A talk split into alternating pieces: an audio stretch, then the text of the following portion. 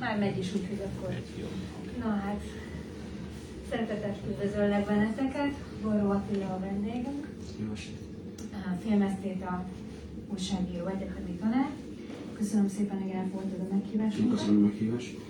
Remélem, hogy tetszett nektek a film, és nem kaptatok sokat. Attila, beszélgettünk róla, hogy vajon hányan vannak itt közületek, aki először látta ezt a filmet. Elég sokan. Én azt mondtam ugyanis, hogy meglepne, ha egy is lenne. Tehát, hogy ez most egy teljesen rám volt ez a dolog. A fele. Igen. Én amikor uh, először láttam a filmet, kevésbé tetszett, mint amikor később láttam, és akárhányszor újra és újra néztem, egyre jobban tetszett, de tudom, hogy uh, amikor nagy fesztiválokon vetítették ezt a filmet, akkor nagyon-nagyon megosztó volt, és a társaság fel kifügyülte a filmet. Engem egyébként érdekelne itt, hogy akik itt vannak, ők vajon hogy érzik, hogy ez egy borzalmasan rossz film volt, vagy egy fantasztikus hatás. De mi gondolsz, hogy ez egy jó film? Neked hogy tetszett? Hogy szereted ezt a filmet? Tehát, igen, tehát ez az a kérdés, amit nem sosem tudok igazából válaszolni. Nem tudom, nem tudom megmondani, mi alapján jó, jó egy film, vagy nem. Ezeknél a filmeknél különösen nehéz ezt megmondani, mert Ugye nem áll a rendelkezésünkre az a mankó, hogy ez valamilyen módon igazodna egy sémához, mert akkor könnyű. Tehát, hogy így Mad max meg tudom mondani, hogy jó film vagy nem, mert tudom, hogy mi a séma, és tudom, hogy ahhoz képest mit tett le az asztalra. Tehát, hogy ennél a filmnél ezt nem tudom megmondani. Fogalmam hogy ez jó film vagy nem. Ugye inkább az az érdekes kérdés itt, hogy a, hogy a rendező az vajon mennyire tudatosan, vagy mennyire vállaltan használja a sémákat, vagy nem használja a sémákat ebben az esetben. És hát ugye itt, itt ez egy, hát nem is tudom, itt, itt talán ez egy kicsit kevésbé fontos kérdés. Tehát, hogy, hogy erre a kérdésre mondjuk, ha csak a rendezőért művén belül maradunk, akkor mondjuk erre a kérdésre egy nyugodtabb szívvel akkor tudtam volna válaszolni, hogyha, hogyha a Drive-ot kérdezed meg. Tehát a Drive-nál nagyjából biztos vagyok benne, hogy ez egy nagyon jó film. És a, látom a kánont, amihez képest. Itt, itt fogalmam sincs, hogy ez jó film, vagy nem. Ezt úgy, ha valaki az azt hogy ez, ebből valami értékítélet ki fog sülni, nem hiszem, hogy ki fog sülni belőle értékítélet. Én különösebben nem szeretem ezt a filmet, de nagyon nagy öröm volt végignézni annak idején. De az bizonyítja azt, hogy én ezt először láttam, ahhoz képest másodjára most néztem meg tegnap előtt emiatt a filmklub miatt. Tehát, hogy én ezt nem néztem meg azóta. Szembe veletem. A, mielőtt tovább lennék, gyorsan megkérdezném, hogy hányan vannak itt közülünk, akik egyáltalán ismerik a rendezőnek az életművét, még a Drive, az mennyi embernek van meg? Hát csak nagyon jó. Tehát csak, hogy, hogy milyen kontextusból beszélgessünk, hogy ilyen régebbi filmje, mint a Valhalla például, az mennyire ismerős, hogy a... Jó, tehát azért vannak olyanok, akikkel tudunk, hogy mire, mire tudunk eh, hivatkozni, vagy nem. Bocsánat, most ha, ha, néztem, próbálj, próbálj halmaz, halmaz szempontból ezt a dolgot, hogy, eh, hogy ki az, aki úgy látta most először, hogy egyébként látott már ettől a rendezőtől filmeket, de ezt nem nézte meg annak idején. Na ez, ez, ez különösen érdekes. Tehát velük én szeretnék külön beszélgetni, hogyha lehet, hogy, hogy ennek mi az oka. Tehát, hogy így, így nagyjából tudta, hogy, vagy tudtátok, vagy tudták, hogy mire számítsanak a rendezőtől, mégsem nézték meg akkor ezt a filmet valami miatt. Most viszont eljöttek, hat évvel később is megnézték, szóval ez egy nagyon érdekes dolog mondjuk. Ha a rendezőnek az életművéről beszélünk, én annó azt éreztem, én el, több filmét is láttam, és én nagyon kedvelem az ő világát, ezt a kicsit öncélúan bolyong általában a filmében a hőse, és most először éreztem azt, hogy ez a bolyongás, ami egyébként erre a filmre is bizonyos értelemben igaz, az szolgálja a mondani való. Tehát nem csak egy ilyen öncélúság. Nem tudom, hogy ebben egyetértesz velem. Ami, amit azt jelenti, hogy a Valhallában például ez a bolyongás ez nem szolgálta. Tehát, hogy ott, ott ez, ez, ez dobta magáról a film. Én egy picit azt éreztem, igen. Vagy, a, vagy az Isten, csak az Isten bocsáthat meg igen. is. Aha. igen. Hát igen. Igen, e, ez, ez megint is, hogy sok mindent nem tudok kezdeni. Itt talán abba lehetne tényleg belemenni, hogy hogy van egy olyan rendező, akinek viszonylag eltérő hozzáállása van a pályáján azzal kapcsolatban, hogy mennyire próbál zárt struktúrákban dolgozni. Ugye ez azt jelenti, hogy minél, minél kevesebb kérdést hagy a végén a film, és akár itt, itt nem, nem feltétlenül ilyen elmértések vannak, vagy nem, hanem egyszerűen csak narratív kérdéseket, hogy most akkor most mi történt, most akkor mi van, most meghalt, vagy szóval ilyen alapkérdések, ugye hát a, a Drive-nak a vége az egy nagyon jó kérdés például ebből a szempontból. Tehát, hogy, hogy minél, minél inkább zárt, zárt filmekben gondolkodik, nyilvánvalóan a közönség számára, annál, vagy a közönségnek annál nagyobb részével tud kommunikálni minél inkább nyitva hagy dolgokat a, a filmjeiben, annál, annál kevesebb nézővel tud kommunikálni, mert annál kevesebb néző hajlandó ezzel a dologgal kommunikálni. És a, a, a, a, a Winding Refnnek az az érdekessége, hogy ő ezt nagyon szélső, szélső értékek között mozog. Tehát ha valaki látta ugye a korai filmjét, ugye itt annak idején a Titanicon nagy sikere volt ennek a Pusher trilógiának, nem tudom, hogy ezt hányan látták, ugye ezeket a Dan, Dan Drog mafiás filmeket. Ugye lehetett látni, hogy ott, ott azért ő viszonylag zárt, zárt közegben dolgozik, főleg az első filmnél miért. Tehát ugye az, az gyakorlatilag úgy működött, ahogy egy ilyen karcos, ilyen Scorsese után elképzelt gangsterfilmnek működnie kell. Ott az volt az izgalmas, hogy ez Dániában van, tehát és a tároknál is van ilyen, ezt kigondolta volna, hogy tényleg nem ilyen, mindenki ilyen hófehér ruhákban az IKEA bútorok között ültök, hanem tényleg ott, ott is vannak ilyen véres gangster leszámolások, de hogy ez egy, az egy viszonylag zárt, zárt struktúrában működött vagy a Drive, ami, ami, aminek nagyon-nagyon kevés olyan pontja van, lásd befejezés, ami, ami nyitott. És ugyanakkor meg ugyanez a rendező, mit a Drive után ugyanaz a hollywoodi sztárra csinál egy olyan filmet, amiben szinte semmit nem értünk. Tehát, hogy minél többet gondolkodunk, ha csak Isten bocsátott meg, annál kevesebbet értünk a filmben. Mi akkor a legjobban, de se gondolunk, mert akkor még, még, még úgy tűnik, hogy nagyjából értem, hogy miről szólt ez a film. Tehát, hogy effektíve odáig elmutattságban, hogy már magát a teljes történetet hagyja dekódolatlanul a néző számára. Ez ritka. Tehát nagyon ritka az, amikor valaki egy teljes, teljes, teljes spektrumot be, be, be, bemozog, és hát ennek a, ennek a, ennek a mozgásnak a, a, a, a hatására elképesztően különböző reakciókat kap vissza a filmjére. Tehát ugye, ugye, ugye a Refn az tényleg kapott hideget, meleget a pályán, tehát volt időszak, amikor istenítették, ugye a korai, ugye a Bush idején, meg aztán a Dragon, és volt, amikor szinte össznépi gyűlölet fogadta, és aztán volt mondjuk ez a Neon Demon, aminél meg, aminél meg nem lehetett eltenni, hogy most melyik gép a, a mert ott, az teljesen ugye ezek a klasszikus megosztó filmek, hogy tényleg elképesztően szélsőséges vélemények voltak, hogy most akkor ez most tényleg egy nagy humbug, vagy egy zseniális remekű.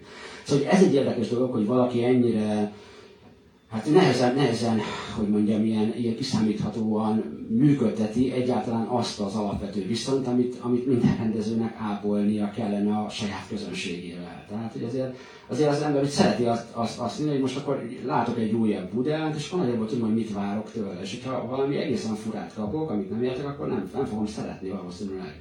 Tehát, hogy vannak ilyen, és ebből elkezdtem mutatni, van egy Gaspar Noé, és akkor én szeretem a Gaspar Noé, és tudom, hogy mit várok el tőle. És ha ő csinál nekem egy, egy, egy, csinál nekem egy bosszúvág nyolcat, akkor itt nem értem, hogy ez, ez most mi volt. Tehát ez most, ez most mi. És a, és a Refin az végigfutja ezt, ezt a spektrumot, ami, ami hát szerintem egy nagyon izgalmas kérdés.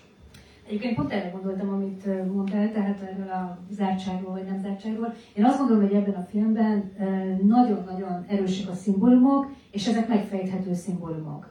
Tehát számomra ez egy, ez egy kifejthető film, ellenben sok korábbi filmjével, amivel imádtam, mert én imádom ezeket a hangulatokat, zseniálisak a, a, a zenék, borzasztóan szépek a képek szinte mindegyik filmjében, amit láttam, hát ebben a filmjében egyenesen szerintem a képzőművészet határán vagyunk, ami a képalkotást illeti.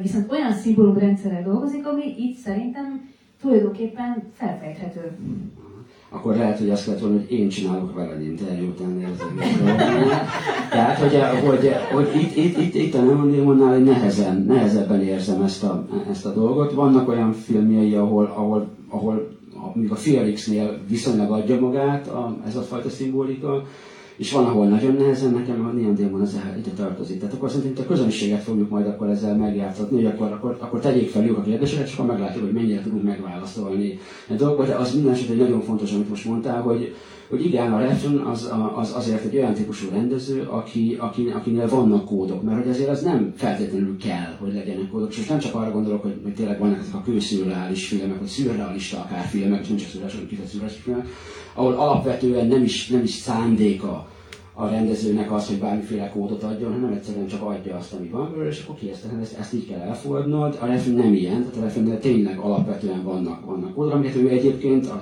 interjúkban, tudom, nagyon szívesen. Tehát ő az a típusú, tehát nem az, aki azt mondja, hogy egy kódár, hogy így, hogy így le vagytok szarra, találjátok, hogy miről szól a film, hanem ő szívesen mondja azt, hogy hát én ezt azért csináltam, mert tehát ezt le, le lehet így kódolni. Én, én a Neon Demonnál még, még, a, még, a, még a rendezői telefonos segítséggel is nehezebben boldogulok.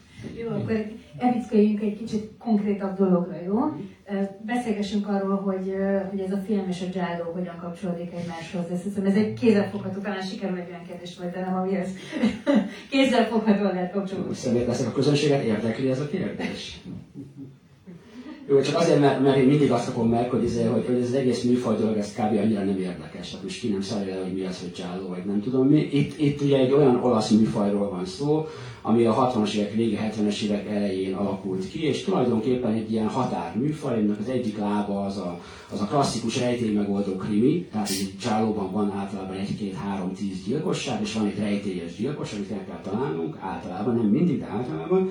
A másik lába az pedig, az pedig ebben a nagyon zsigeri horrorfilm világban van, tehát hogy ezek a gyilkosságok, illetve a nyomozás folyamán történő ilyen akcióesemények, azok általában ilyen nagyon explicit erőszak momentumokkal vannak megtűzelve. Tehát hogy ez, ennek volt egy kultusza Olaszországban, ami egyébként teljesen beleillett az akkori korszaknak, úgy általában más. Tehát, hogyha megnéztük volna Japánban vagy Amerikában, ugyanilyen módon készítettek ilyen filmek. Az olaszoknál azért lett ez egy külön jelenség, mert az olaszoknál rengeteg ilyen készül. Tehát ez azért van, mert az olaszok másképp gondolkodnak műfaj szempontból ők úgy gondolkodnak, és ez egy nagyon izgalmas dolog, hogy azt mondják, hogy ha valami divatos, akkor abból iszonyatosan sokat kell, iszonyatosan rövid idő alatt csinálni. Ez azért van, mert nem kontrollált a stúdiópiacok, mint Amerikában például. Az az van, mint a, mint a, mint az, a lengyel piacon, hogy ki kell menni, és árulni kell az olcsó kínai nem tudom mit, napelemes órát, és akkor a, a, amíg, amíg az, az el nem fogy, addig, addig ezret árulunk belőle. És az olaszoknál éppen ezért nem is ilyen műfaj rendszer van, hanem ilyen firóra, ilyen ciklusok vannak, Ebből az egyik leghíresebb ciklus az ugye a Giallo volt. És hát ez, ez most így 2022-21-ben valahol, valahol már igazából okafogyott. Tehát ez, ez ilyen film, filmrajongóknak, meg ilyen, milyen, ilyen, ezeknek ilyen, ilyen műfaj. Remélem, hogy a filmrajongók meg ilyen Hát igen, ezért kérdeztem én, mert alapvetően én úgy gondolom, hogy, hogy nem biztos, hogy a, hogy a 70-es évek olasz műfai filmjei és a, és a, a Winding Refnek a kortás, azért erőteljesen művészfilmjei, azok nagyon sok embernél közös metszetet alkotnak. Tehát ezt mondjuk én nehezebben fogadom el, de hogy, de hogy itt tulajdonképpen az, ami, az, ami, eh, ami ebből a, ebből a Hát ebből a párhuzamból fakad, azt azt tudnám mondani, hogy, hogy az egész másnak köszönhető, az inkább annak köszönhető, hogy, hogy a refnek van egy, van egy, egy nagyon erős stilizálási hajlama.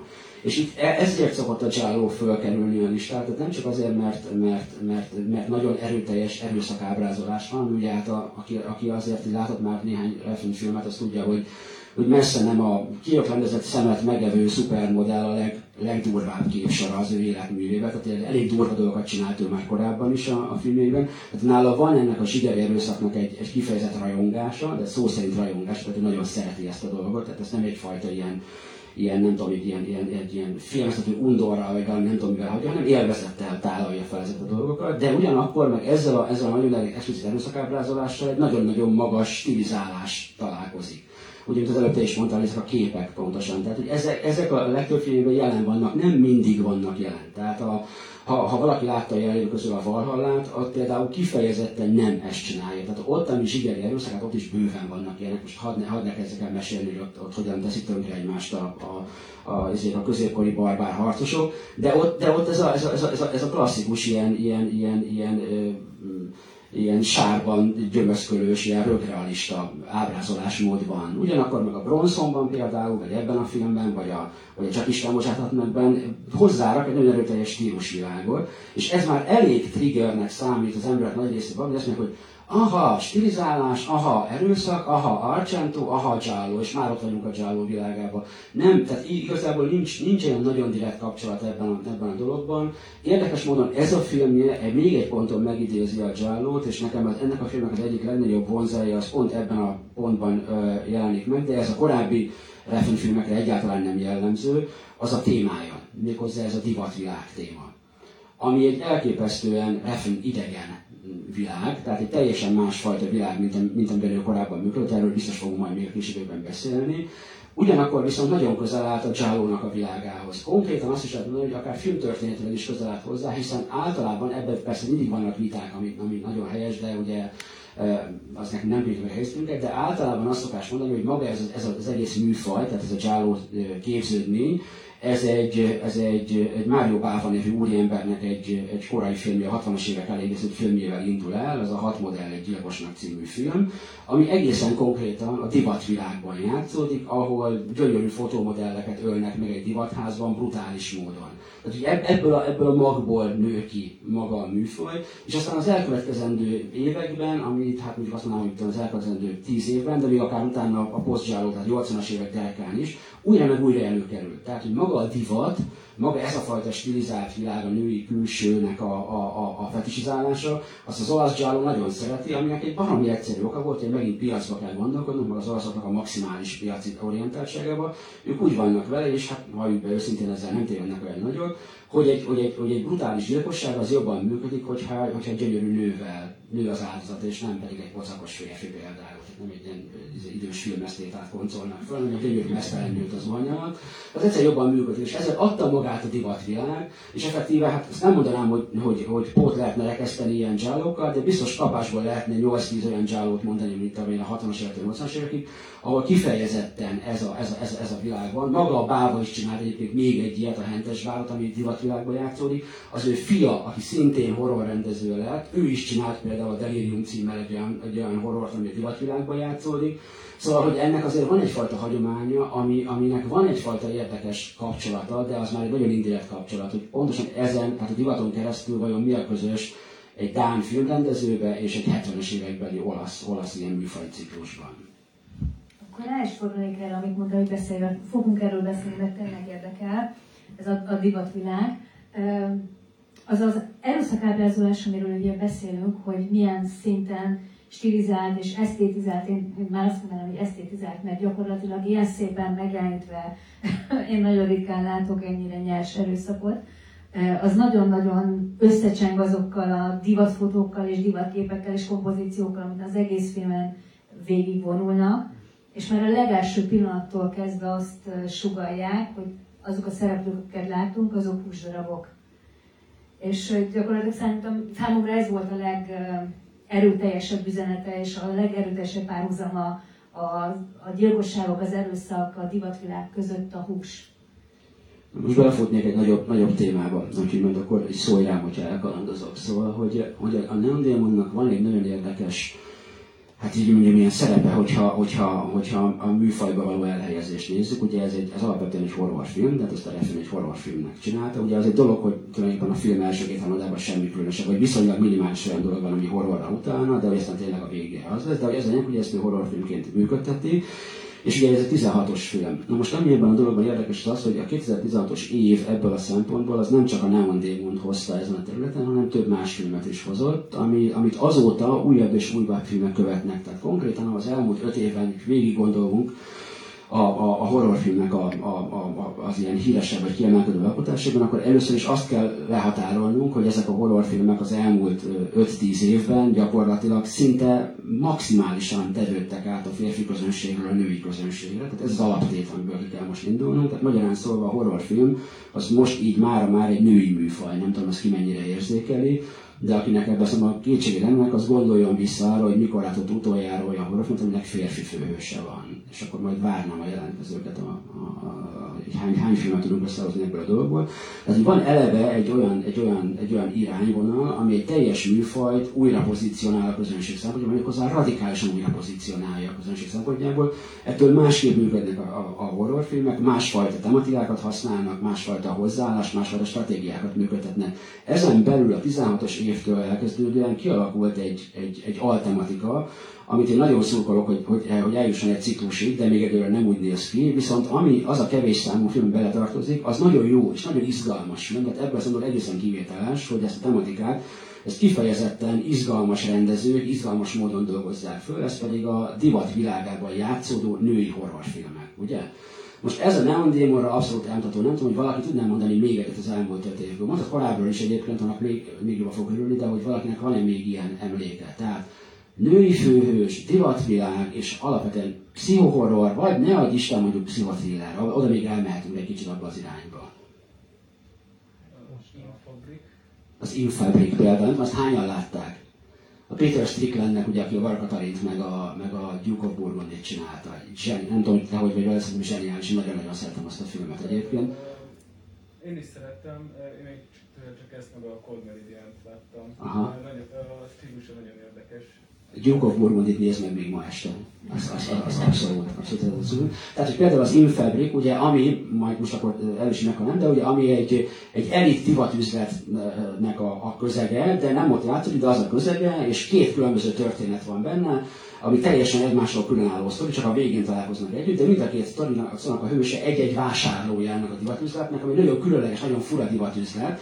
Ilyen kvázi, mintha ilyen fura, ilyen erdélyi vámpírok migránskodtak volna át mondjuk valahova Dél-Londonba, és itt volna egy ilyen elit üzletet valami, azt ez a 90-es évek táján játszódik, ez nem egy kortárs film amennyire így emlékszem, tehát nincsen hobbihára ilyesmi benne, és nyomon követjük egy ruhának a történetét, amit ebben a boltban megvásárol valaki, majd ez a ruha nagyon körülményes módon végez vele, majd visszakerül a boltba, majd újra megtalál egy másik, és aztán azzal is végez, az egész a, környék, a környezettel is végez. Tehát egy gyilkos ruháról szól a film tulajdonképpen, de nem csak egy sima gyilkos ruha film, ugye ezt mások is csináltak már, ugye ez a, a Deal, a, a, a Deal csak itt ugye, a Skin, bocsánat, ugye ez a belga film, meg a, meg a hőscipő, nem, itt kifejezetten erről a divatvilág világról van szó, és nagyon érdekes módon ábrázolja a divatvilágot például. Ugye ez egy két évvel, három évvel ezelőtti film, 2018-as vagy 19-es talán.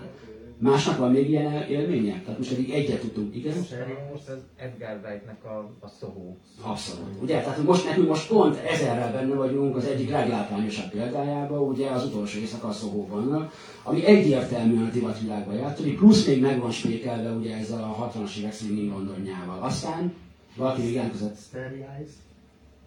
A Sterilize jó lenne, de a Sterilize a színésznő. Tehát, de egyébként a sztoriában, meg a jellegében nagyon hasonlít, hogy emlékszel rá, nagyon sok...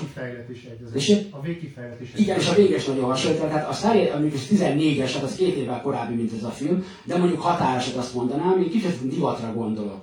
Mondok akkor még én néhányat. 16-ban készült el a Fashionista című film, ami egy, egy, egy brit rendezőnek, egy független rendezőnek egy Amerikába készült filmje, ami megint egy nagyon izgalmas, izgalmas műfaj kísérlet, azt nagyon tudom javasolni. És hát ugye 2016-ban készült ugye a Personal Shopper, az Olivier Assayas, nem tudom, szóval aki látta el de ez nálunk a Stylist címen ment. Nem tudom, ugye, hogy egy, egy ember nagyon lelkesen jelentkezett, de ugye ott, ott, ott, ott meg ugye egy, egy, egy, egy lány történnek ilyen nagyon fura, ilyen szellem kísértettel találkozik, meg aztán egy, egy gyilkosságba is belekeveredik, akinek egyébként az a szakmája, hogy egy népszerű fotomodell számára vásárol tehát őt játsza a Krisztin tehát nem a fotomodell, hanem aki vásárolja neki a ruhákat, és ott egy nagyon szoros kapcsolat szövődik a, a különböző divatházakban a ruhák megvásárlásával, aztán az, hogy ezeket a ruhákat ő fölpróbálja például, stb., illetve a horror szár, ez a kísérletet uh, sztori között például. Tehát itt 16-ban eleve készült három ilyen film, ami, ami ilyen manapság divatos szóval ilyen post-horrornak hívják, ezeket az ilyen művészfilmes horror, tehát ami azért nem annyira horror, de horror tematikával dolgozik, meg van benne egy-két ijesztő dolog is, tudjuk. Tehát ugye eleve három is készült, aztán volt ugye az Infabrik, aztán volt egy nagy kedvenc, nem tudom, hogy ezt valaki látta a, a, egy, van egy klasszikus Cronenberg film 70-es évekből, a Rabbit, ami nálunk Veszett címen jött ki, és abból csináltak egy remake Kanadában két évvel ezelőtt, ugyanezzel a címmel, hogy Rabbit, nem tudom, valakinek volt a szerencséje hozzá. Én nem csak azért javaslom, mert egy, egy, egy remek filmnek egy remek remake egyébként, hanem van egy külön érdekessége is, hogy a rendező, a, a rendezői, az egy, az egy női ikerpár egyébként, a, a, a Soska nővérek, akiknek a neve is jelzi már, hogy egyébként magyarok. Tehát magyar származású kanadai és kifejezetten horrorfilmes rendező, tehát ez most már a negyedik filmjük, ezen a, ezen a műfajon belül, és ők csináltak egy iszonyatosan izgalmas remake ebből a, ebből a, ebből a klasszikus Cronenberg filmből, amit áthelyeztek a divatvilágba. Ugye, aki látta az eredeti Cronenberget, azt tudja, hogy annak semmi köze sincs a, a divatvilághoz. Itt viszont a, ez a főhős nő, akit, akit megműtenek egy, egy ilyen radikális, ilyen fordalmi, ilyen bőrátítási módszerrel egy baleset után, ahol, így, ahol így eltorzult meg mindenféle problémája lett, és megműtik, és utána ez, a, ez, a, ez, a, ez, a, hát ez az átműtött hogy mondjam, ilyen eh, új szervezet, ami kialakul benne, az elkezd emberekre vadászni, és ilyen vámpírrá alakítja át ezt a nőt. Na most ez a nő, ez, ez, a, ez a remake már egy divattervező, egy ilyen, pont ugyanolyan, mint a, mint a Szohónak, egy ilyen kis bá, bátortalan, kis elnyújt kis csúnyácska, ott van a sok izé, eh, eh, tök erőteljes figura körülötte, és akkor ő meg ott csendesen meghúzódik, aztán megtörténik a műtét, és hirtelen átalakul, és gyönyörű szép lesz, és megjön az önbizalom, és elkezd csodálatos ruhákat tervezni, stb. De hát közben meg ugye elindul ez a szörnyéválási folyamat is benne, tehát nagyon, nagyon szépen szinkronban van ezzel.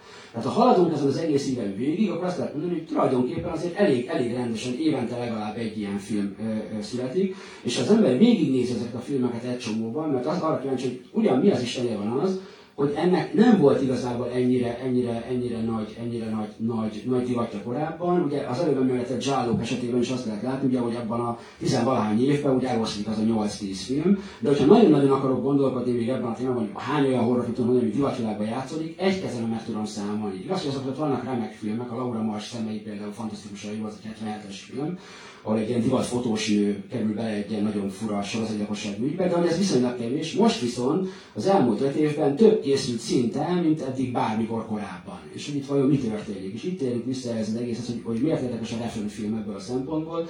Azért, mert a referenfilm nagyon-nagyon szépen felrakja azokat a motivumokat, amik öröklődnek ezekben a filmekben, miközben ezek a filmek tegyük hozzá, hogy nem csak, hogy nem egy adott közegből születtek, tehát jó, könnyű a Universal Horror filmnek egyfajta lenni, mert ugyanaz az a néhány ember csinálta három év alatt ugyanabban a stúdióban. Itt viszont országból, művészi alkatban az Asayas meg a Soska nővéreket egy világ választja egymástól, tehát egészen különböző alkatú rendezők, különböző földrajzi pontokon, különböző módon nyúlnak hozzá ugyanaz a témához, és nagyon hasonló motivumokkal dolgoznak ebben az egészben.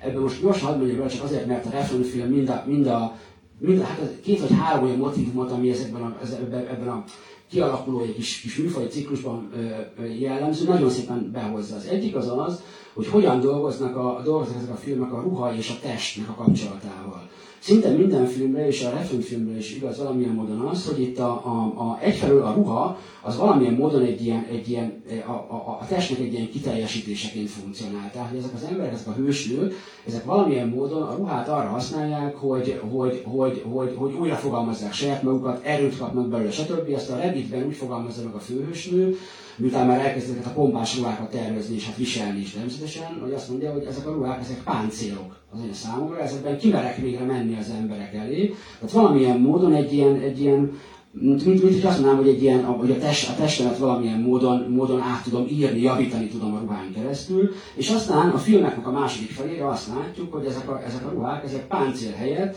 egyszerűen csapdákká válnak. Tehát valamilyen módon elkezdik függőségbe keríteni azt, az adott alanyt, aki hordja. Az Infabrikán egy gyönyörű szép példája, hogy a, ez a gyönyörű vörös ruhát fölveszi egy ilyen 50-es éve, vagy 50-es éveiben járó ilyen, hát finoman fogalmazva egy ilyen teátkarcsú, ilyen elvált háziasszony, tehát valaki, akinek tényleg így, tehát így igazából így nem, nem annyira így a vonzó nőiesség az elsődleges vonása, fölveszi ezt a vörös ruhát, és, és elkezd, elkezd randizni, és elkezd, elkezd pasikkal találkozni. És aztán a második randián föl is szed egy nagyon szimpatikus, vele egykorú úriember, és ki is alakul egy kapcsolat. Tehát a ruha valamilyen módon úgy tűnik, mintha tényleg ezt az egyébként befeleforduló, frissen elvált, ilyen traumatizált, ilyen banktisztviselő nőt, azt ezt csak kinyitná, és így, és így, és így, így, így, így valahogy így jobbá tenni. Majd kiderül, hogy egy ló túl volt, hanem ez a ruha ez tényleg, tényleg gyakorlatilag az életét fenyegeti, és meg is öli a, a, a, a, a, a saját epizódjának a végére. Ez ugyanaz a sztori meg is még egyszer egy másik,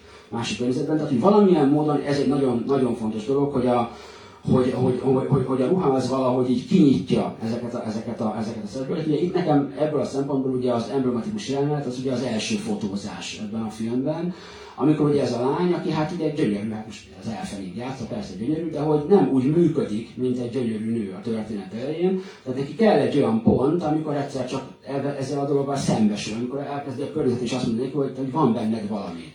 És ugye ott van az a, az a, az a fotózás, amikor ugye találkozik ezzel a, ez a, ez a, a Jack, azt mondom Jacknek hívják, ez a szuper fotóssal, a, és akkor az, az ott, az ott, az ott egy ilyen, egy ilyen zárt közegbe, ott hirtelen így, így, így szinte egy ilyen szeszes akusként ott ugye befesti aranyra, tehát valamilyen módon egy ruhát ad rá, és onnantól kezdve ő kinyílik. Tehát van egy ilyen, van egy ilyen bot, és aztán van a, a következő, ugye a Refn azt mondja, hogy három transformáció van ebben a filmben, ugye ez az első, ez a, ez a fotózás, aztán a második transformáció, ugye az a filmnek a, a, a, hát a forduló pontja, ugye az, amikor effektíve, hát valamilyen módon mi ugye belekerülünk ebbe a szörnyéválási folyamatba.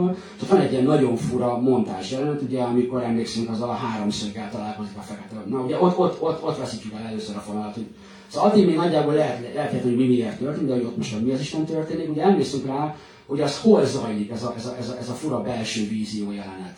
Tehát közben mi történik a valóságban, miközben ez a vízió van. Ez a divat bemutatóban. Igen, ugye az az első divat bemutatója, igen, az első catwalkja, ugye amikor először, először a kifutóra végig mehet. Meg hát, hogy ő a sztárja ennek igen, a igen. Mert, hogy az utolsó. Igen, tehát hogy ki is emelik, pontosan erről van szó. Tehát, hogy valamilyen módon ott is össze, összekötődik ez a két dolog egymással. Tehát, hogy ez, hogy, a, hogy, a, hogy, hogy az, hogy én hogyan, hogy, hogy mit húznak rám és mit viselek, az engem kiteljesít, és aztán ugye, hát, ahogy, ahogy haladunk előre a történetbe, ugye, ugye meg hát bezár ebbe az egész, ebbe az egész szerepbe.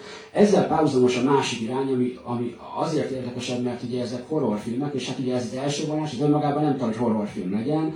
Ugye pont tudok mondani nagyon jó példát, ami szintén 2016-os, nem tudom, hogy mi történt 15-ben, vagy 14-ben, amitől az emberek így elkezdtek erre, erre így rá, rá de ugye ugyanabban az évben készült egy másik Dán film, ami pont ugyanezt a sztorit dolgozza föl, mint a Neon Demon, csak éppen mindenféle ilyen, egyrészt távol ezektől a, ezektől a fura műfaj sallangoktól, másrészt pedig egy ilyen nagyon nagyon klasszikus, ilyen, ilyen, ilyen, ilyen e, sikerbukás narratívát követ végig. Ugye ez a Modell című Dán film, hogy ezt látta valaki, Magyarországon különösen izgalmas volt, is látta. Különösen izgalmas volt, mert ugye a Neon Demon egy hónapba került nálunk moziba. Hát annyira bizarr volt a dolog, hogy az egyik moziból kisétáltál, és, és megnéztek ugyanazt a sztorit egy egészen más feldolgozásban, egy ilyen, hát most jó, nem jó, még én annyira nem voltam oda de én azt mondom, hogy egy ilyen klasszik HBO dráma feldolgozásban megcsinálta ugyanezt a, ugyanezt a sztorit tulajdonképpen. Egy kicsit olyan, mint a Fekete Hattyú, ugye, amit egy hogy megint csak ide lehetne sorolni valamilyen módon ezt a balettvilágot például, de egy kicsit olyan, mint a Fekete Hattyú, csak nincs annyira el, el, el, el, elszabadítva a végén, mint, a, mint az Aronofsky filmje. Szóval, hogy ott például egy a sztori megvan, de nem, nem alakul át egy horror sztorivá. Horror sztorivá azért alakul át ezekben az előbb ciklusfilmekben, mert nem csak arról van szó, hogy a ruha az egy ilyen augmentum, egy ilyen kiteljesítésként működik, és aztán valamilyen módon ez lesz pont a, a, a bukásnak az oka, hanem visszafelé is működik a dolog, ami különösen izgalmas ebben a szerzői horror mozgalomban, mert azt mondják ezek a filmek, hogy ugyanakkor viszont a testünk is elkezd ruhaként funkcionálni ami már egy kifejezetten horrorfilmes gondolat, mert azt mondja, hogy én a saját, ugye van, van, van amit kaptam, ez ugye rajtam van, ezzel nem tudok mit csinálni. Tehát ugye, hogy elvileg én, a, a, ahogy a, ezek a lehozott lapokkal kell, hogy végigmenjek az életemen, de ezek meg azt mondják, hogy nem, a 20. században már egyáltalán nem erről van. A 20. században effektíven a saját húsomat, azt ugyanúgy tudom módosítani, ugyanúgy tudom, uh, tudom uh, változtatni, alakítani, mint ahogy egy ruhánál történik ez a dolog. Tehát ugye e- ezekben a filmben rendszerűen visszatér az a, az a motivum például, hogy, hogy, hogy a test az, az például felvehető, meg levehető. Ugye a szellem, a kísérleti történetek ugye pont erről szólnak, mint például a personal shopper is, hogy bele tudok bújni egy testbe például, és itt tudok belőle menni, fel tudok egy másik testbe. Tehát a test az úgy működik, mintha egy ruha lenne például, és pillanat, hogy befejezem ezt az évet. A, akkor a, a, a, másik ilyen vonás az például az, hogy a, hogy, egy, hogy, a, hogy a testet, a hús, azt ugyanúgy tudom átszabni, átalakítani, ugye? Veszek egy ruhát, egy konfekciót, hát itt, itt nem jó, itt bő, itt, és, és akkor megoldják, meg, megcsinálják, hogy akkor az, az passzoljon rám, tehát működjön a dolog. Ugye az, ami a, ami a Redditben történik például, az ugye pontosan arról szól, hogy nekem van egy sérülésem, van egy torzulásom, és azt egy, egy bő, bőrátültetéssel, egy másik hámot raknak rám, és a, a másik hámtól én gyönyörű leszek. Tehát hirtelen szép leszek. Ugye a testnek a, a, a, a, a, plastik, a, a plastikai átalakítása, stb. Ez is benne van, és ami a legfontosabb, az is benne van, hogy ezek a testek, ezek, ezek egyébként cserélhetőek, vásárolhatóak. Tehát ugye olyan, olyan olyan módon tárgyasulnak, ami a ruhákra jelent, és nem a testekre. És talán ez a leg, ebben, a, ebben a vonásban van a legerősebben benne a Neon Demon, és, és azt mondom, hogy a, hogy a, hogy a 16 ben ezt ő csinálta meg egyedül még akkor, és, és utána később talán, talán az ő, a Neon Demon hatására is jött ez elő, elő a, mondjuk a Soskáiknál is például pár évvel később. Ugye az, amiről az egész film a végén szól hogy tulajdonképpen miért is ölik meg a Jessit, ugye a, a, ez, a, ez, a, ez a hármas. Nem tudom, hogy erre, erre ezt így kérdésén fölteltem el. Tehát, hogy, hogy, hogy mi, mi a cél ezzel a gyilkossággal? Mert ugye egy normál világban, tehát egy, egy, egy nem egy, nem egy refönféle ilyen fura poszthorrorban, ugye ez egy féltékenység. Tehát ez egyszerűen arról szól, hogy itt van egy, egy gyönyörű 16 éves lány, aki sikeresebb nálunk, ezért belőjük a medencébe, azt mondjuk elássuk a rózsák között, és akkor azt csókolom, akkor már nincs riválisunk. De hogy itt ez, ez, ez, a, ez a motiváció? Nem, abszolút nem. Hanem mi? De ez egy ilyen, szerintem ez egy ilyen elég ősi, meg ilyen ősi toposz, hogy megenni azt, mhm. akinek egy különleges képessége van, és azzal magunkba szívni ezt a képességet. De egyébként szerintem ez nem egy horrorfilm, hanem ezt érzékel, vagy ezt érthetnénk úgy ezt a filmet, mint egy kvázi egy szuperhős filmet. Egy ilyen szuperhős ilyen, ilyen kezdet, mert például, vagy, ez a, vagy pedig egy ilyen vallási vonalat is be lehet látni, mert például amikor a medencéből veszik a csajt, a Jessit, és ott lebeg, mint egy ilyen Jézus figura, vagy mint egy ilyen, egy ilyen ö, éteri lény, aki elérkezett ebbe a világba. Várjál, most melyik csajról van szó, és melyik medencé? A Jesse. A, amikor az üres medencében fölfelé néz a, a make-up artist, és és ott lebeg a, a lány, és azt mondja, hogy olyanok akarnak lenni, mint én. Uh-huh, Tehát, hogy van benne egy olyan dolog, én, én egyáltalán nem horrorfilmnek látom ezt, hanem ennek a egyfajta szuperhős eredet uh, sztorinak. Amiben, amiben ki a szuperhős? Ő, ő, csak ugye például, hogy az X-Men filmekben a, a, talán a, a Dark Phoenix, vagy igen. Valaki szerepne, van egy olyan, hogy meghal és újra föléled, uh-huh. pedig a, amikor Krisztusnak ugye a vérét és a testét esszük a, a, a templomban, hogy van egy olyan dolog, hogy magadba szívod azt a, tehát eljött közénk valaki, aki föláldozza magát azért, hogy magunkba szívjuk szívunk egy bizonyos fajta tudást, amivel mi tovább tudunk menni, vagy amivel megvilágosodunk. Oké, okay, de akkor ez nem szuperhős sztori. Tehát szuperhős sztori ez akkor lenne, hogyha ő, ő valamilyen módon, mint a Dark Phoenix visszatér. Tehát azt mondanánk, hogy a, a stáblistán az a szőkenő, aki megy a sivatagba, az a Jesse tulajdonképpen. Lehet, hogy ő az, igen. Tehát ez akkor szuperhős, hogyha nem, akkor inkább arról van szó, hogy utána mondtál, hogy ez egy ilyen vallás, hogy egy ilyen Krisztus analógia. Hogy próbálom uh-huh. összetenni magamban, de nem horrorfilmként láttam ezt, mert ugye az történik, hogy van az a csaj, aki akire rá se nézed, az divattervező, mert egy uh-huh. ilyen mhm. szürke, nem kis egér, de egy nagy egér, és a, amikor meg elfogyasztják ezt a lányt, akkor egy valami fajta belső ilyen ragyogás kezd uh-huh. ki is sugározni belőle, sőt a szemei is mint a kékek lennek, vagy kékebbek lennének, és nem fűszertelet nyilván, hanem jó, jó, akkor menjünk bele ebbe. Tehát, hogy itt, itt, itt tehát, tehát, egyrészt azt látjuk, hogy akkor rendben van, itt, itt valóban megvan ez a bizonyos nagyon ősi, togány uh, hozzáállás, mint ugye a régi is adott, hogy megeszem a harcost, akkor én is olyan erős leszek, mint a harcos, akit megettem dolog. Hogy benne van ez a dolog, de ugye ugyanakkor meg kötődik ahhoz, amit én is mondtam, hogy itt effektív ez a, ez a három fiatal, gyönyörű fiatal nő, azért is eszi meg ezt a még gyönyörű fiatal nőt, hogy ők is olyan gyönyörűek legyenek tulajdonképpen. Tehát hogy valamilyen módon a test az itt is egy ruhává válik, tehát egy felölthető dologgá válik, csak itt nem fölhúzom mert nem arról, hogy megnyúlszák és felveszik a bőrét, mint ahogy a texasi láncfőgyeszesbe, hanem az, hogy megeszik, hogy befolyják ezt a dolgot. De hogy mi történik ezzel a három nővel, mert hogy amit te mondasz, az, az, az, itt, az itt az egyik irány ennek a háromnak, tehát itt vajon ez a, ez a Krisztus figura, ez mind a három nőnél Krisztus figura-e? Ugye, Ja, Csak, csak annyi, hogy, hogy én úgy érzékeltem, hogy mind a három különféle képpen éli meg ezt a dolgot. Abszolút. Egy ilyen, uh-huh. Nem tudom, ez egy ilyen szülés jelenetszerűség, vagy nem tudom, ez a, ez a tengernyi menstruáció, vagy éppen egy szülés történik ott, a uh-huh. másikban ez a bűntudat, ami nem hagyja nyugodni, és és ő is, nem tudom, megöli magát, ezt most megöli magát, igen. Hát konkrét fölvágja a saját hasát, igen. És a harmadik, meg ugye az meg, ö, ö, tehát ez a, a tehát, tehát magától, tehát hogy aktívan elfogadja ezt az új szerepet. Tehát, hogy van egy ilyen anyaszerűség, uh-huh. az a make-up artist, van egy, aki nem tudja elviselni, és van egy a harmadik, nem tudom, lehet, hogy hülyeségeket mondok, de én próbálom meg. Nem, ez annyira nem az hülyeség, hogy mondtam, a refőnek a szavait használod. Tehát, hogy az, azokat a szavakat használod, amiket ő is használta, akkor, amikor, ezt a, amikor a saját filmjéhez elkezdett analógiákat gyártani, akkor ezt Rob ezt a nagyon folyamatot, amire egyébként nekem az ez, ég egy világban eszembe jutott volna, hogy ez egy szülés, amikor az a nő ott a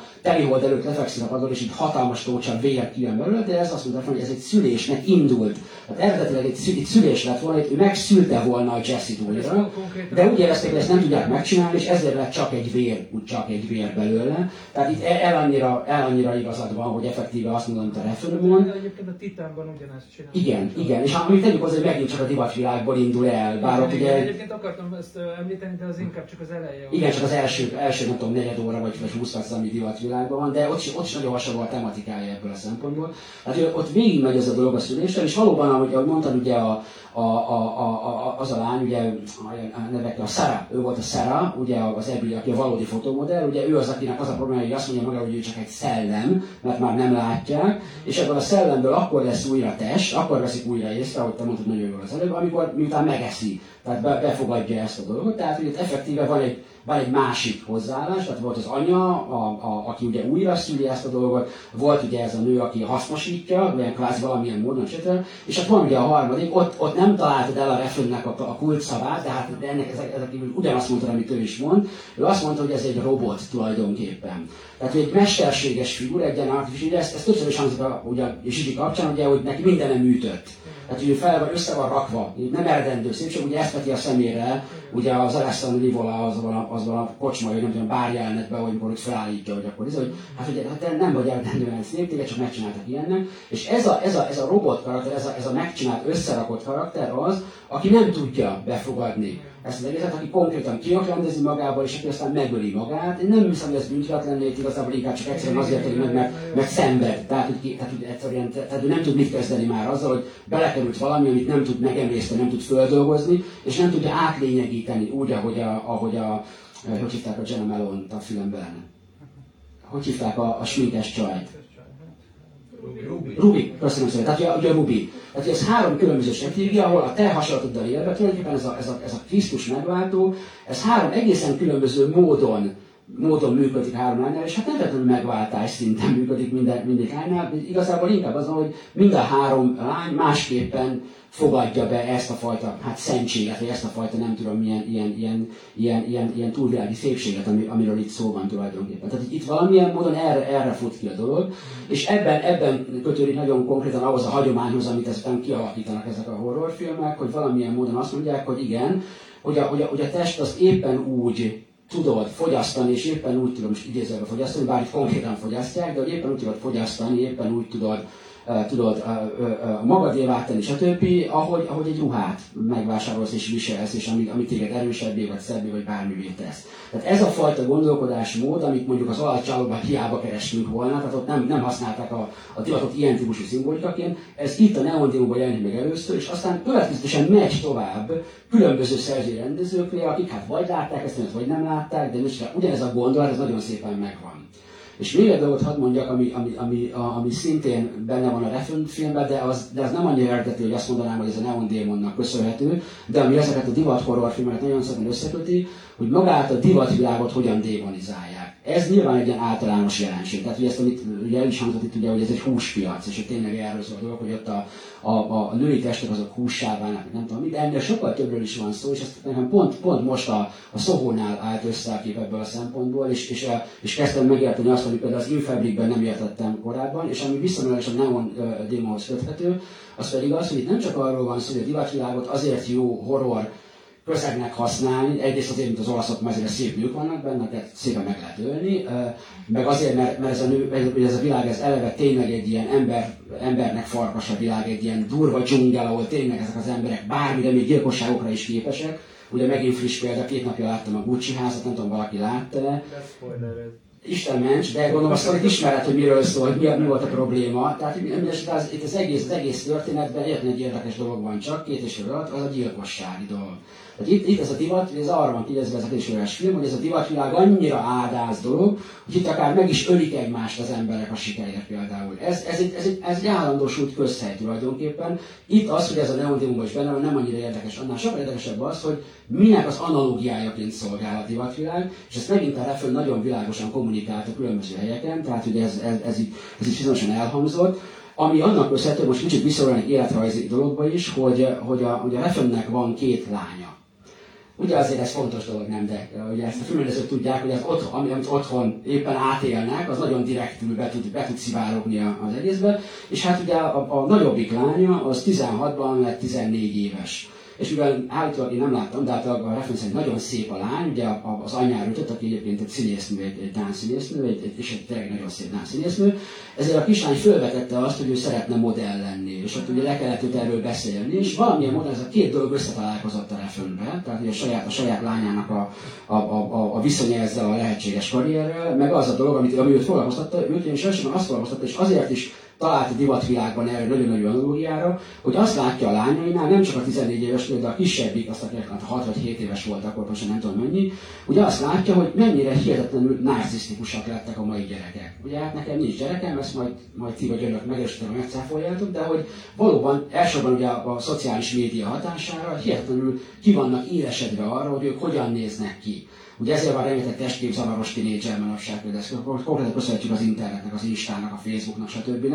És ő ezt látta otthon. Tehát látta otthon azt, hogy, a, ugye, ugye az ő saját gyerekei, azok teljesen bele vannak őrülve ebbe a, ebbe a, ebbe a, digitális, ebbe a digitális világba, ahol ugye minden szinte a külsőről, a külsőt határoz meg, ugye a népszerűséget elsősorban, és, és hát Refren odáig eljutott ebben, hogy ő azt mondja a, a, a, a, a saját az értelmezésénél, hogy úgy gondolja, hogy hogy a, hogy a világ eh, megint csak egy, egy ilyen társadalmi átrétegződésnek a, a küszöbén áll, és most már nem a, nem, a, nem a születési jog, meg a vagyon, meg nem ezek lesznek a alapján, hanem a szépség.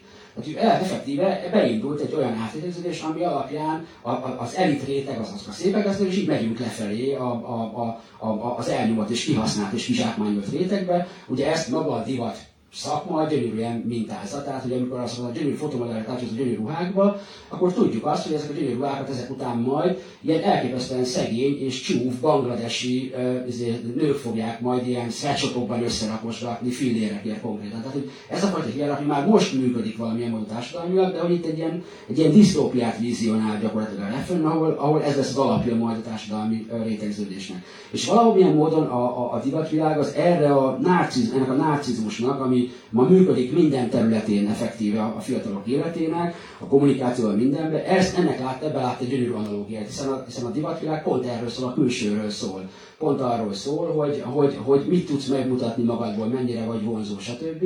És ezért használta ezt a fajta, ezt a fajta játékot, és ha most, most összekötjük ezt mondjuk a Szóhóval, ugye a friss film, ott világosan gyönyörűen erről van megint szó, hogy egész egyszerűen ez a divatvilág, ez egy iszonyatosan jó analógiája annak, ami az elmúlt 10-15 évben velünk, mint, mint úgy alapvetően bármiféle médiafogyasztók vagy befogadókkal történik, az pedig az, hogy van egy ilyen, egy ilyen nagyon-nagyon komoly dopamin függőségi hát spirálba belekerülünk, ami arról szól, hogy tulajdonképpen minél több erős, határozott, intenzív élményt kell nekünk befogadnunk, és nem pedig rendezett, a, a hierarchizált, valamilyen módon struktúrált szerkezeteket, hanem élményeket.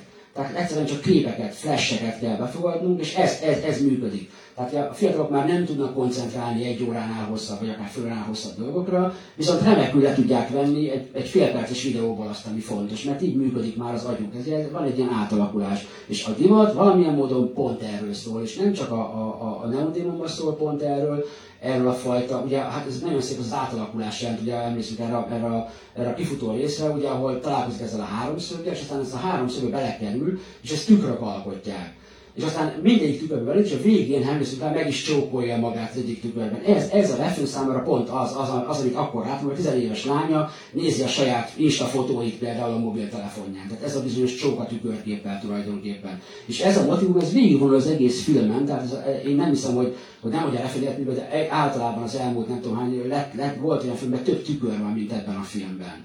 És de hányszor eljátszunk, eljátszunk azzal, főleg a film elején, hogy, hogy, hogy, hogy pontosan most a tükörképet látjuk, vagy nem. Nem tudom, emlékszünk arra részem, hogy aláírja, aláhamisítja ugye a szülei nevét.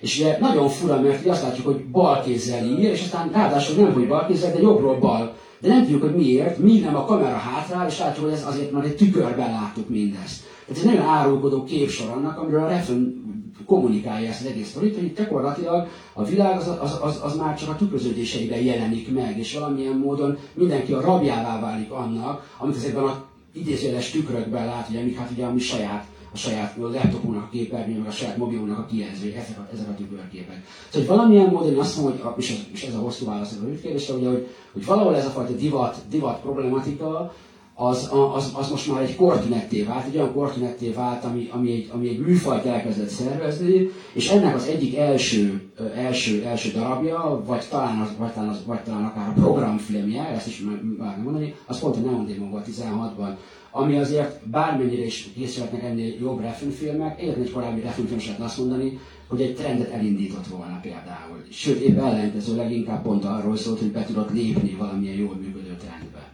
Bocsánat tökéletes.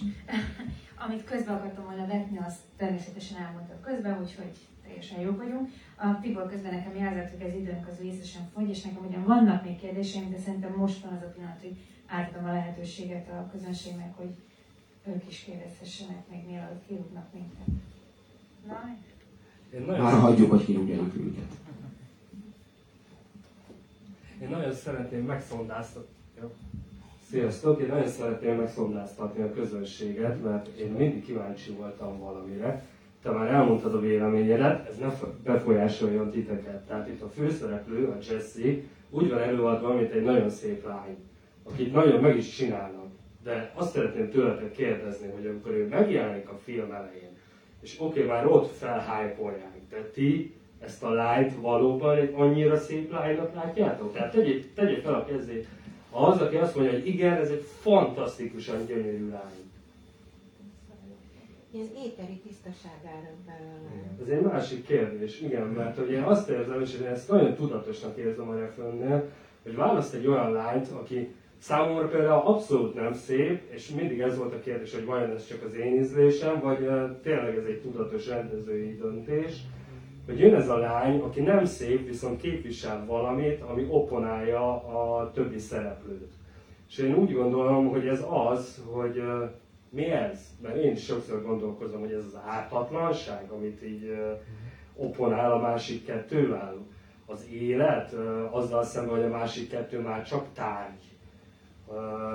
És nekem mindig ezek voltak a kérdéseim, és szerintem ezt direkt csinálta a refön, és szerintem ez egy nem, nem szép lány, és direkt nem szép lány. E, e, erre a refönnek van konkrét válasza. Milyen szerencsére egy olyan rendezőről beszél most, akinek vannak a konkrét válaszai.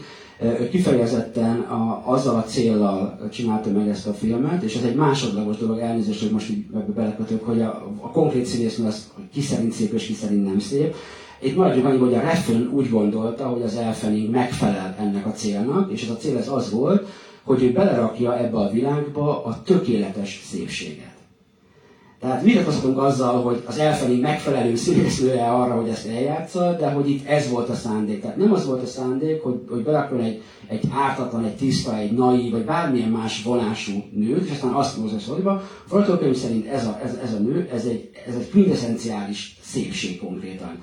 És ezért is visszatérünk megint ez a vallás dolog, valahogy kívánkozik nagyon, hát azért Refennek van erre felé egy nagyon erőteljes elmondása, hogy, hogy valamilyen módon itt éppen arról van szó, hogy ez, a, ez a, az ő környezete, és nem csak a férfiak, mert azok annyira nem érdekesek ebben a filmben, az hihetetlen, hanem főleg a nők, ez a három nő például, hogy ezek milyen módon tudják befogadni ezt a tökéletes szépséget, ezt az isteni, ezt a megváltó, vagy akár büntető, pusztító szépséget, és ez, ez, ez, ez volt a Jesse karaktere. Tehát azt én aláírom, hogy esetleg nem mindenki gondolja, hogy, hogy az Elfening volt erre a legmegfelelőbb színésznő, de hát a Refen az úgy, úgy gondolta, hogy igen, mert hogy őt választotta erre a szerepre. Igen? De én, én, én erről egy kicsit megint más gondoltam, amikor néztem a filmet, mert nekem ez a, ez a lány, ez olyan tehát, hogy a, volt ez a puma, aki bejött a szobába, uh-huh. meg később ott a mékapos csajnál volt egy ilyen kitömött puma, vagy egy ilyen porszán. Farkas is volt, meg egy párduc is volt. És úgy, én úgy éreztem, hogy, hogy ez inkább ez a lány, ez nem ilyen nagyon, tehát nem ez a, ez a tökéletes szépség, hanem inkább ez a, hogy van benne élet, tehát hogy ez egy ilyen élettel teli, tehát az élet árad belőle, ahogy abból a pumából is, míg a többiek már ezek a porcelán macskák lettek, és kicsit nekem az is volt az érzésem, hogy ez, ez nem is annyira így a divatvilág, hanem mintha egy megint ilyen vallási dolog, de hogy ne, nem mintha ilyen annyira vallási lennék, csak mindig ezek jutnak eszembe ennél, hogy, hogy ez olyan, papság lenne, és papnők, és hogy a valamilyen görög, nem tudom, ilyen régi görög szentébe, hogy a, megérkezik a, az ifjú lánya, nem tudom, milyen görög faluból, és akkor ö, oda, hogy befogadják-e, vagy nem, tehát hogy ez a divattermező faszi az egy ilyen pap, vagy éppen ez a fickó, aki először fotóz, az egyfajta egy ilyen, hát nem tudom, hogy a varázsló, vagy egy ilyen pap, aki kihozza belőle, azt meg, bele tud nyúlni, és meg, meg tudja fogni azt a lángot benne. És ezt éreztem benne, tehát hogy nem is igazán az a szépség van, hanem az az élet, vagy ami, tehát az sugároz belőle, amit utána megesznek. Igen, de, de ne felejtsd el, hogy viszont a szereplők, és itt most egyaránt nők, férfi szereplők is újra meg újra ezt elmondják ennek a nőnek, és nem azt mondják, hogy te mennyire tiszta vagy, vagy mennyire, hogy mennyire életteli vagy, hanem azt mondják, hogy, hogy, hogy, te, hogy te szép vagy, hogy te vagy az, a, az, az igazi, tehát az a, hogy nem tudom, mi, mi, tehát mi, ki, ki, ki egy hogy nem tudnak beszélni. Sokszor azt is mondják egyébként, hogy, hogy megvan benne az a dolog. A dolog, ez, ez volt az, hogy a, a, a, nem, nem azt mondják, hogy a szép, hanem hogy van benne valami plusz, valami amit nem is tudunk igazából mi, mert a dolog... Nem nevesítünk arra, hogy ez az élet, vagy a tisztaság, vagy ami, hanem a dolog. Hát igen, valami módon ez az a lényege dolog, tehát hogy, hogy itt valahogy ez a dolog az, ami, ami, ami, ami spiritualizálja ezt a figurát, ezt a Jesse figurát, és nem, egy, nem csak egy szép, vagy egy tiszta, vagy egy életre nővé teszi, hanem valami többé, de hangsúlyozom, hogy nagyon fontos dolog, hogy ez a külső. Tehát hiszen a, a refilmnek ez volt az erő, az erő, a teljes, a, hát úgy mondjam, a szándék, hogy ez most arról szól, hogy, hogy, a, hogy, a, hogy, a, hogy, a, hogy a fizikai szépséget, azt, azt, hogyan, azt hogyan működtetik magukról az embereket. Van az a jelenet, amikor meg van szó, hogy a külső vagy a belső számít. Igen. És, és, és gyönyörűen kiderül, hogy a külső számít, emlékszel rá. Számít, de, de, de az is, tehát szerintem az azért is van ott, hogy valójában a csajnál ez a kettő valamilyen szép szinten így összeolvad. Figyelj, ez lehet, mert, mert neked szép a lelked, de a film nem ezt mondja, érted? A film, a film ott zárul le, vagy az a jelent ott zárul le, és hát teljesen, teljesen úgy tűnik, hogy az vindikálja a jelentet, amikor a fickó elmondja, most nem emlékszem, hogy hívták a, a nivolát a filmben, ugye ez a divat tervező elmondja, mondja, mondja ott a tímnek, ugye bealázza azzal, hogy, izé, de, de figyelj, téged nem érdekelt volna, hogy mennyire, mennyire értékes az a hogyha nem lenne szép. És vége. A tímnek nincs erre egy mondata, vagy nincs oldalról, nem szól be, ugye a refő felesége játszik a olyan nem szól be a Leaf oldalról, hogy bazd meg hülye vagy, de igenis a belső, és az, az, nem. Itt van vége a dolognak.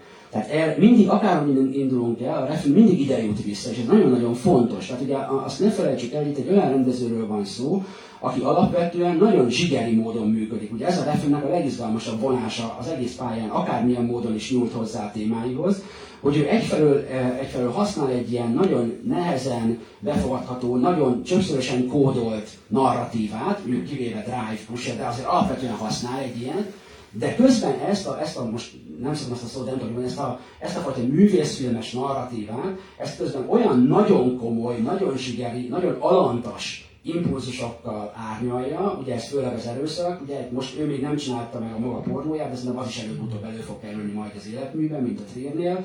Tehát, hogy olyan, olyan nagyon erőteljes impulzusokkal dolgozik, amiket viszont azért nem annyira használnak ezek a művészfilmes rendezők, úgymond. Tehát, hogy valakinek, valakinek kiugránizom a szemét, egy másik meg megeszi utána. Szóval ilyet, ilyet azért nem csinálna, mit tudom én, a, a, a a, a Kieroszlámi nem csinált volna mondjuk valamelyik szép filmjében. Szóval, hogy, hogy érted, hogy mi van, tehát ez, ez itt a probléma, és hogy a, hogy a refő számára, aki ugye sokszor elmondja mindig, ugye azt, azt, azt ugye, hogy ne, ő nem tanulta ezt iskolába, hogy ő eleve nagyon rossz tanuló volt, diszlexiás, tehát ő nem egy ilyen nagyon szofisztikált alkat, ő a film, a film készítést azt azért New Yorkban tanulta ezekbe a 80-as években, ezekbe, a, ezekbe az exploitation mozikba, ahol ő tizenéves volt, ugye nagyjából velem egy tehát érzem az élményt, amikor tizenvalány évesen látja a Texas láncfőgyészes Mészáros, meg a Bruce Lee, meg ezeket. Szóval ő ott tanult mindent. És azt használja a mai napig tulajdonképpen, ugye. De közben meg, meg ott van az, hogy rajong a Lynch, rajong a Hodorowski, hát megvannak ezek a művészemes idójai, és akkor ezt a kettőt hozza össze, és pontosan az az izgalmas benne, hogy nem annyira akarja cizellálni ezt a dolgot. Tehát ezt, ezt azt cizellálja, hogy, hogy, hogy milyen szimbólumokat épít fel belőle. Egyébként magukkal a, a, a motivumokkal azokkal nagyon egyszerű szinten dolgozik. Itt úgy gondolom, hogy ez, ez a motivum, ez tényleg, ez, az, ez tényleg egyszerűen csak arról szól, hogy ez a csaj baromi szép és kész. És e, e, ez, ez, ez mozgat mindent fölötte.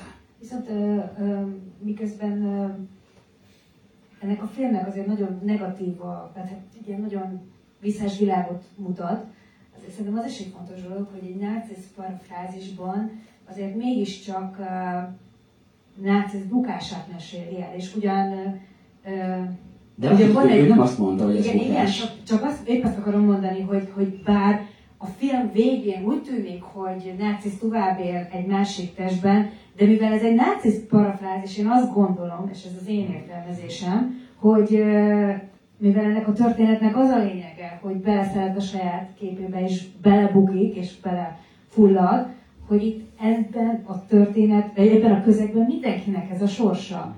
Tehát, hogy nem látjuk a folytatását, hogy majd a Rubi is elbukik, meg az őt felfaló farkasok is elbuknak. Tehát én azt gondolom, hogy hiába tűnik ez egy továbbélésnek, itt tulajdonképpen csak újra termelődik ugyanaz a tragédia. Igen, mert, mert, mert te így, így tömöd be ezt az ellipszist a film végén. De hát ez, ez, egy egyéni, ez egy egyéni kérdés, persze.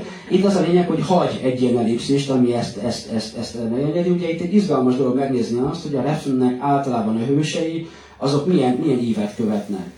És ugye ebből a szempontból ez egy nagyon, nagyon radikális váltás, ugye erről nem is beszéltünk, pedig ez kurva érdekes, ugye, hogy a Refn az effektíve egy 16 éves nőt használ szerzői alter egóként, miközben az összes korábbi filmjében az minden egyes férfi főhős az, az ő. És ezek ugye hát ezek hiperagresszív, macsó férfiak, akik, ráadásul performatív módon használják az erőszakot, pont mint ő.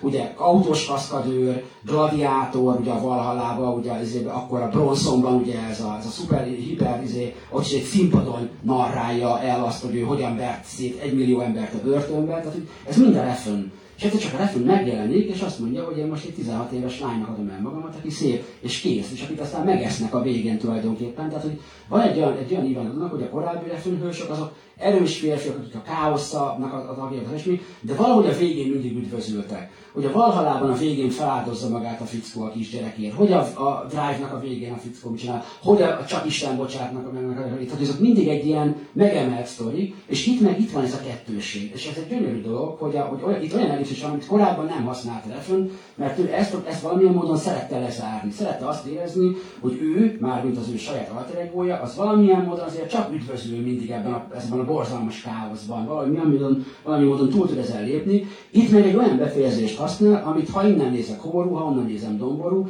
én ezt, megint, én ezt hasonlóan a, a, a, a, a kollégához inkább, inkább érzem üdvözülés sztorinak, de pontosan értem a évet is. És valahogy ez egy érdekes dolog, hogy egy kicsit ketté hasonlít a refren, neki van egy nagyon szép hasonlat erre, amit, amit ráadásul azt mondta, hogy nem ő talált fel, nem mondtak neki, de gyönyörű szép, ami arról szól, hogy, hogy, a, hogy azt mondja, hogy a Drive-ban az ő saját hát rendező alteregója, ugye, az egy ilyen, az ilyen totális ügy, tehát az tényleg ugye, ugye a fétisizálás mindenek a csúcsa, tehát tényleg ugye az, az egy ilyen, az egy ilyen, tehát a, a Ryan Gosling figurájában, abban, abban így, tehát így minden férfi akar lenni, és, és a film vége is ilyen, meg minden. Aztán jön, jön ugyanaz, a, ugyanaz a színész egy olyan filmben, ahol a film közepén iszonyatosan szétverik, és aztán, e, aztán csak tovább esik szét egyre inkább. És van egy olyan nem tudom, ki mennyire emlékszik, hogy látta ezt a csak is meg, ahol ez, a, ahol ez a teljesen bealázott Ryan Gosling, a szanaszét vert képével, meg minden, letérdel az anyja elé, és megöleli, és oda, oda szorítja az arcát az anyja hasához. És azt mondták a Refrennek valaki, amit a Refrennek nagyon megtetszett, bár erre nem gondolt rá, hogy ez arról szól, hogy, hogy ő itt most vissza, visszabújik az anyába. Tehát, hogy miután már felért a csúcsra, és miután már a Bronson, meg a Valhalla, meg a Drive után már nem lehet még férfiasabb férfi isten, ezek után ő, ő újra, újra születik, tehát megtörténik ez a, ez a visszamászol az anyába, és előjövök 16 éves lányként újra. Ez egy gyönyörű szép dolog, mert valamilyen módon arról szól, hogy a, hogy a Lefebvre még ha nem is tudatosan, hiszen azt mondta, hogy ezt nem ő találta ki, de hogy valamilyen módon ezzel a filmével fogalmazza újra magát. Na most én nem néztem meg a sorozatot, amit most csinált. Én óckodom a sorozatoktól elnézést egyébként, pláne, hogyha több mint négy részes. Tehát nem tudom, hogy, milyen, hogy most merre indult tovább. Azt mondom, hogy a következő film megint egy sorozat lesz, méghozzá egy kultikus ilyen 80-as évekbeli ilyen uh, gore horror filmnek, a Maniac Cop-nak a, a sorozatformában feldolgozott remake lesz. Tehát nem tudom, hogy ezzel most mi történik a Refn-nel, a, hiszen ugye Neon Demon óta nem csinált játék, nem nagy mert csak ugye ezt a, nem, nem tudom mi a cím, ez a gangster sorozat, amit most csinálta. Azaz, azaz, nem tudom, biztos többen látták itt a, a, a jelenlévők közül de hogy, de hogy, hogy, hogy a Neondimak is valamilyen módon azt jelezte, hogy, hogy itt most egy új refön, és egy új, új rendezői önkép születik meg ebben a filmben, ami hát tök izgalmas dolog. Hát azt hiszem, hogy ez lesz a végszavunk, mert a Tibor már kétszer is nagyon csúnyán rám nézett, hogy lejárt az idő. Úgyhogy reméljük, hogy az új megújult Refennek meg sok ilyen filmjét fogjuk látni, vagy sok hasonlóan izgalmas filmjét. Nagyon szépen köszönöm, hogy eljöttél. És aki még esetleg kérdésekre szeretné a világomázni, szerintem Nyugodtan kapja el, persze, persze, kifele mellett még, még állok rendelkezésre. Köszönöm szépen a részvételt.